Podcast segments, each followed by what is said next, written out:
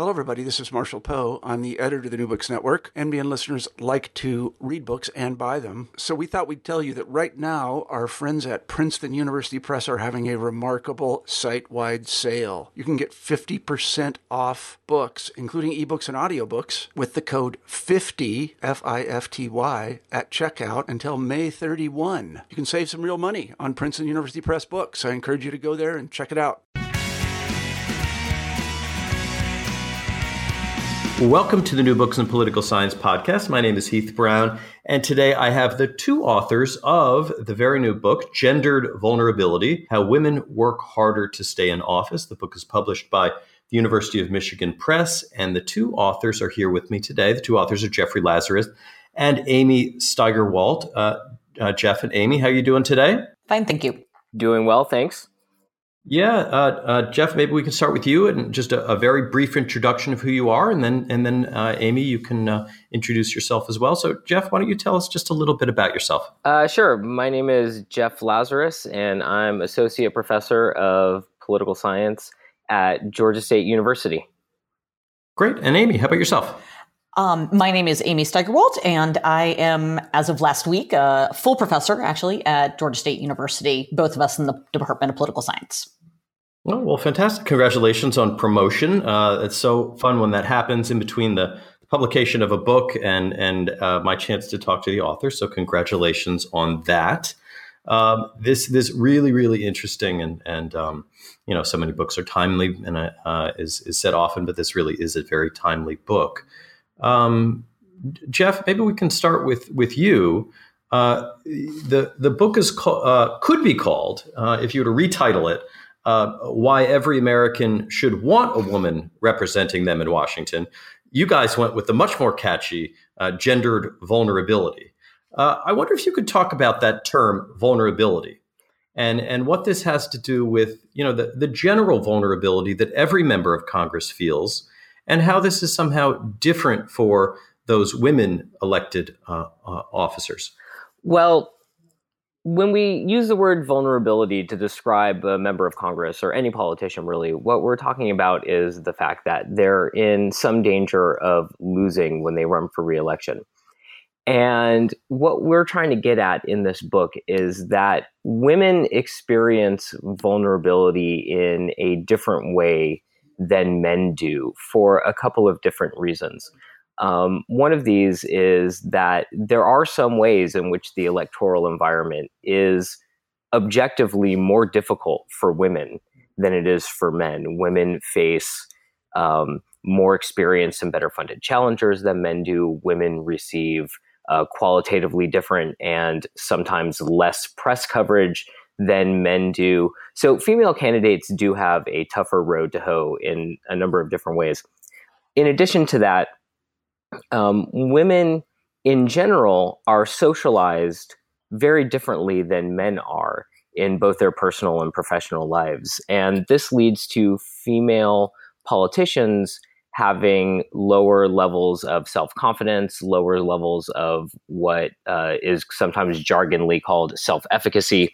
And um, as a result, they judge their own levels of vulnerability to be higher, regardless of how actually vulnerable they are. So, women, be, for both these objective and subjective reasons, always act as if they're vulnerable to losing which leads them to, as we uh, discuss in our book, interact with constituents very differently than men do. Now, Amy, you, you show these differences in, in a number of different ways. Um, and and one of the ways you do it early in the book is by just doing some real kind of almost anecdotal comparisons. But but I thought those kind of show what you guys are talking about.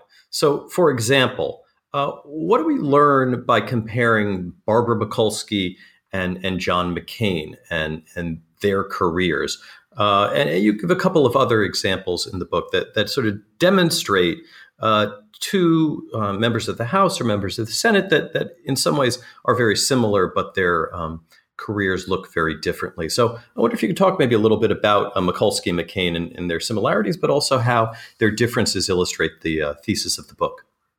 So it's lovely that you asked that because I actually really like that comparison. And that was one of the first things that we came up with is when I was just sort of by chance looking at the two of them and realized that they had both um, entered the Senate in 1986 and both in these open seat races. So, a race in which there was no incumbent. And so it was sort of wide open. And what was really interesting was to then sort of trace as they both continued on in their career and to see what happened. Because that first year, you've got lots of different candidates, you've got the primaries, um, and you have, you know, fairly strong general election candidates on both sides of the aisle, which is to be expected in an open seat race. And then what we really see is that starting in that next electoral cycle, which is 1992, things change pretty dramatically. So the other thing that's interesting is that in 1986, they both win, Barbara Mikulski and John McCain, with 60.5% of the election. So they both win fairly easily. Uh, they're what we would consider from that point fairly safe seats. They both had, you know, good careers. And so we come to the 1992 electoral cycle and McCain is uncontested in his primary and has a somewhat decent Democratic challenger, but not really. He ends up winning the general election fairly easily.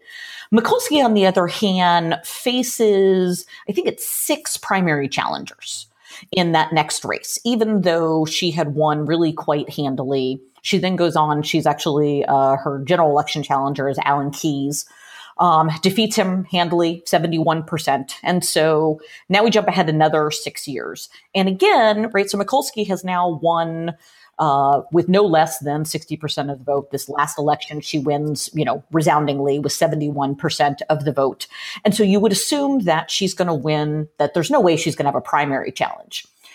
Actually, she receives two primary challengers. In fact, she's never had less than two primary challengers, whereas McCain has had was uncontested until after the 2008 election. That was the first time that he ever had a primary challenger.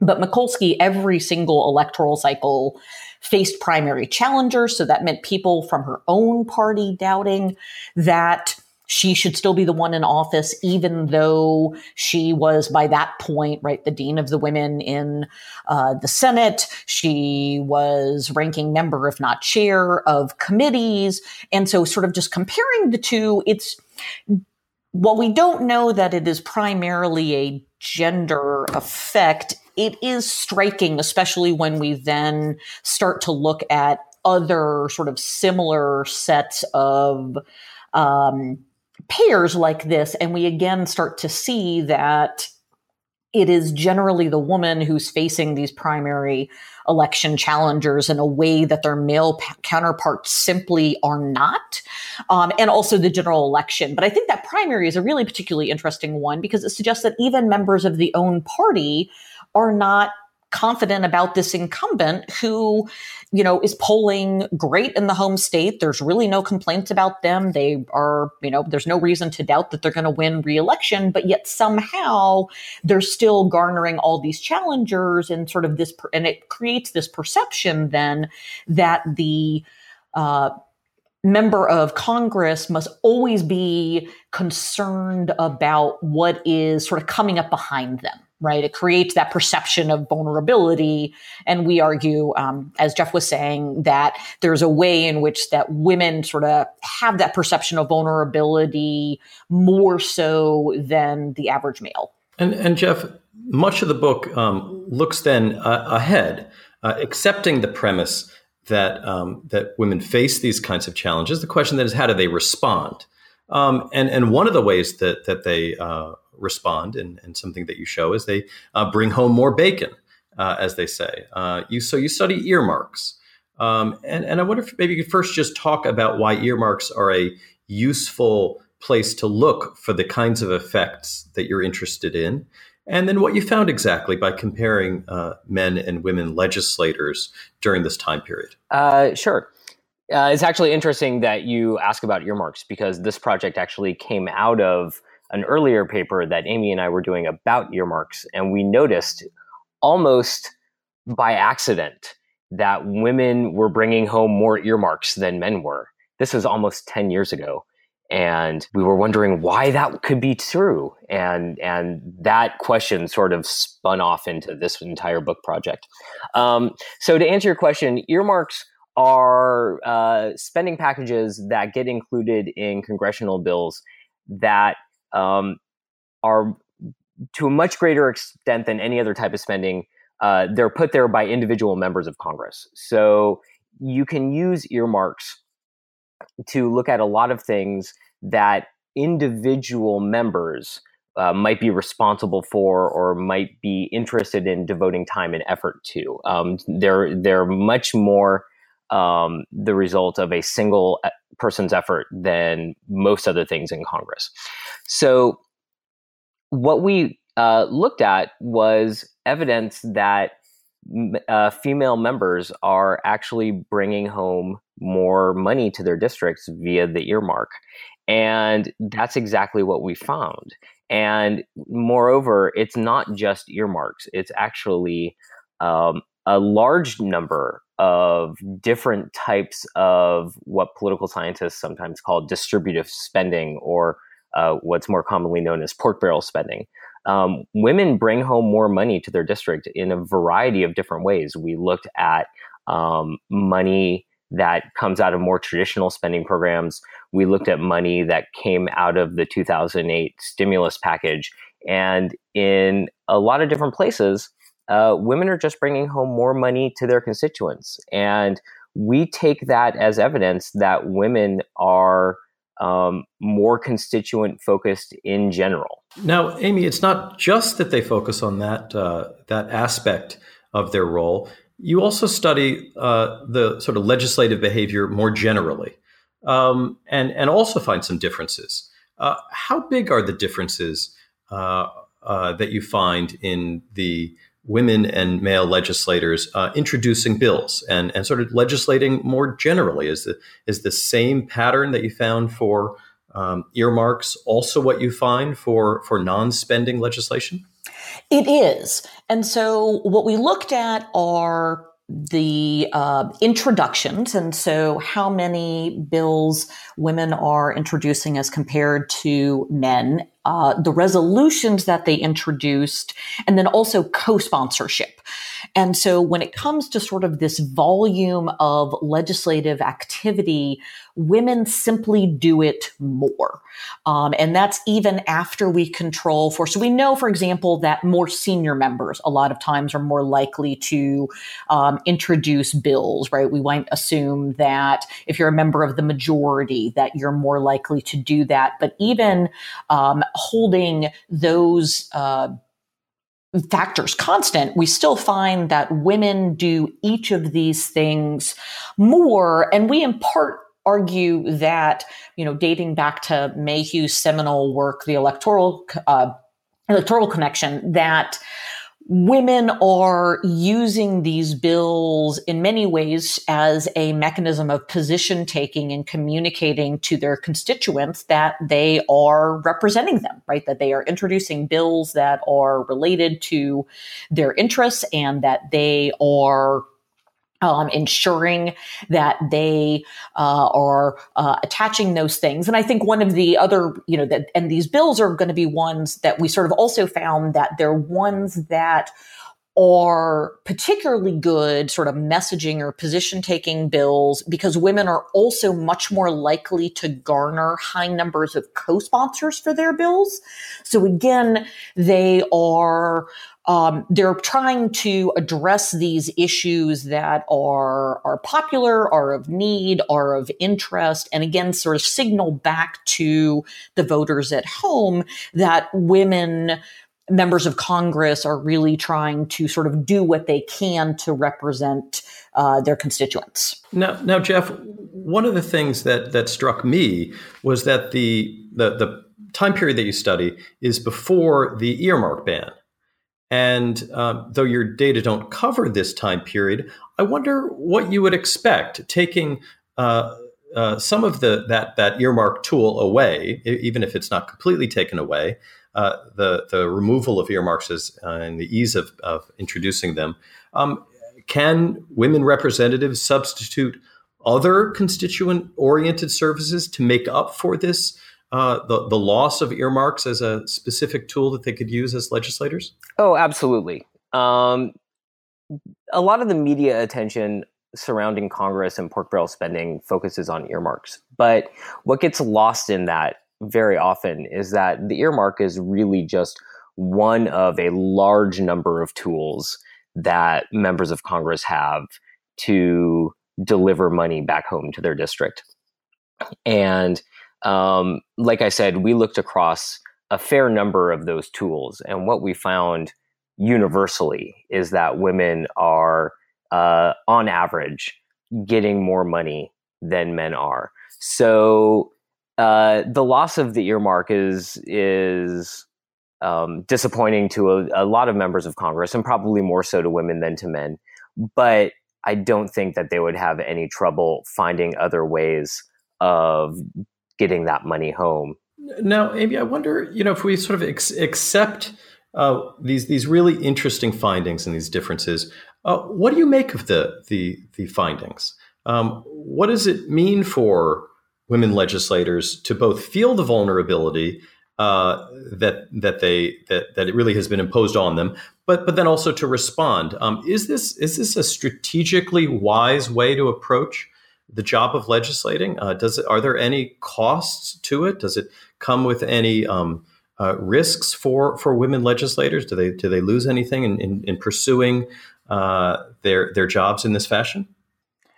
So those are all really great questions. And I think there are, there's a number of different facets to sort of what we argue and what we've found. I do think that one part that's important is sort of emphasizing that the the notion of gendered vulnerability applies both to sort of the newly elected as well as the more veteran members. So, one of the things that I found most interesting when interviewing uh, both people who are currently serving on the Hill as well as staffers, and we tried very hard to find people to um, speak with who had worked for both male and female members and to ask them to kind of compare was how many of the people who were staffers for members of Congress that worked for more senior female members and continued emphasizing and telling stories about how their member simply felt um, like they had to prove themselves sort of the, the work harder part that they they worked harder that they felt more pressure to be prepared to ensure that when they went to a committee hearing they knew everything that was going on that they had tons of briefing books that they had their questions ready that they knew what they did and what was going to be discussed and a lot of them would compare it to the male members they worked with and say it was really interesting because the male members would walk in the door and say, What are we doing? Whereas the female members might have kept their staffers there, you know, late into the night, into the early morning, making sure that they were prepared and that they had questions ready and they knew what was going to go on. And so I think number one is this idea of that it does create this feeling, this necessary this need to be constantly prepared to ensure that you are not looking as though you don't know what's going on or that you're not ready for things. And so I think that is one part of it and might also then, you know, so that can potentially have a positive in the sense that you do see, you know, the women at the hearings are incredibly prepared and are, you know, less likely to ask I think questions that at times seem off topic or like they haven't that they don't really know what's going on in the area. But the other side of it is that there is a bit of this conundrum. So on the one hand, I mentioned earlier that women introduce more bills, more resolutions, that they co-sponsor things a lot, but that they're also primarily these messaging bills. So in other words, they're ones where they send a great signal they are very good for newsletters and ads and things like that. But the opposite side of it is that many times they're a lot less likely to actually become um, engrossed into law. So, on the one hand, they are being very active, but legislative success numbers are maybe not as high as we would hope. Now, that one is particularly complex because one of the issues is voters, ironically, don't really care if bills get passed. They are much more likely to reward members for introducing bills than to carry it through. And so, you know, again, women are sort of strategically responding to that. Um, the other side of it is also, though, the sort of normative concern on many ways of do we want our members to be trustees or delegates? So going all the way back to Edmund Burke, the idea that, you know, sometimes we think of legislators as being there to represent our interests that of course would be the delegate model whereas the trustee model is more of the idea that we send them there to do the best they can for the country and or for sort of the public writ large. And that does not necessarily mean faithfully reflecting their constituents interests because at times there may be um, tension between sort of what's good for the few as opposed to what's good for the whole. And so what I think is very interesting is that what we find is if you particularly like the delegate model and you, which is a lot of times is how we talk about it, that if you want a member of Congress who's going to faithfully represent your interests and needs, women do that better um, across the board. They're more likely to serve on committees that reflect constituent interests. They're more likely to introduce bills that policy wise reflect their constituents' interests and so on and so on. Um, however, it may be a downside for women. It might mean that they are limited in the areas they can get involved in because if a particular policy area is not one that matches up to their constituents' needs, then there's an argument for the female member not spending time on it or sort of staying out of that conversation. And so I think there definitely are some potential trade offs that are occurring there. Yeah, it's it's really interesting, Jeff. I wonder if um, we can just wrap up here, and and, and the part of this that I, I, I know relates to other work that you do is is the interactions with with other groups. Um, all of this work on earmarks, um, the work on introducing bills, um, is very time consuming, and I would imagine the the staff burnout for uh, women legislators who appear to be working twice as hard as their male counterparts would be quite considerable. Um, I wonder if there's there's any part of this that relates to uh, the differences in, in use of staff, but also the reliance on on lobbyists and experts to, to aid in the legislative process. Is that a is that a part of, of how to think about and make sense of this work? Uh, actually, it is. Um, in other work that I'm doing, uh, I am actually looking at uh, the uh, the effect of, um, I guess you might call it a usage rate on uh, staff, and what we find is that there is higher staff turnover in uh, female-led offices. That is, in uh, the offices that have female members of Congress, they have higher staff turnover rates.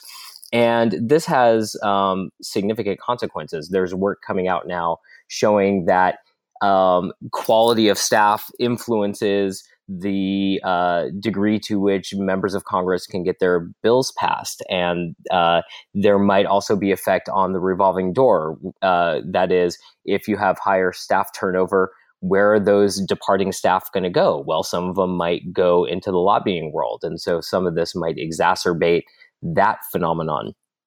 And so I think one of the many next steps that uh, come out of this work is to try to figure out um, what exactly is the effect that is going on uh, on staff in females office in female members office if you know they are being asked to work harder yeah, uh, the, the book, again, is Gendered Vulnerability How Women Work Harder to Stay in Office. Uh, the two authors, Jeffrey Lazarus, Jeffrey Lazarus and Amy Steigerwalt, uh, and the publishers, University of Michigan Press. Thank you both so much for your time today. Thank you very much.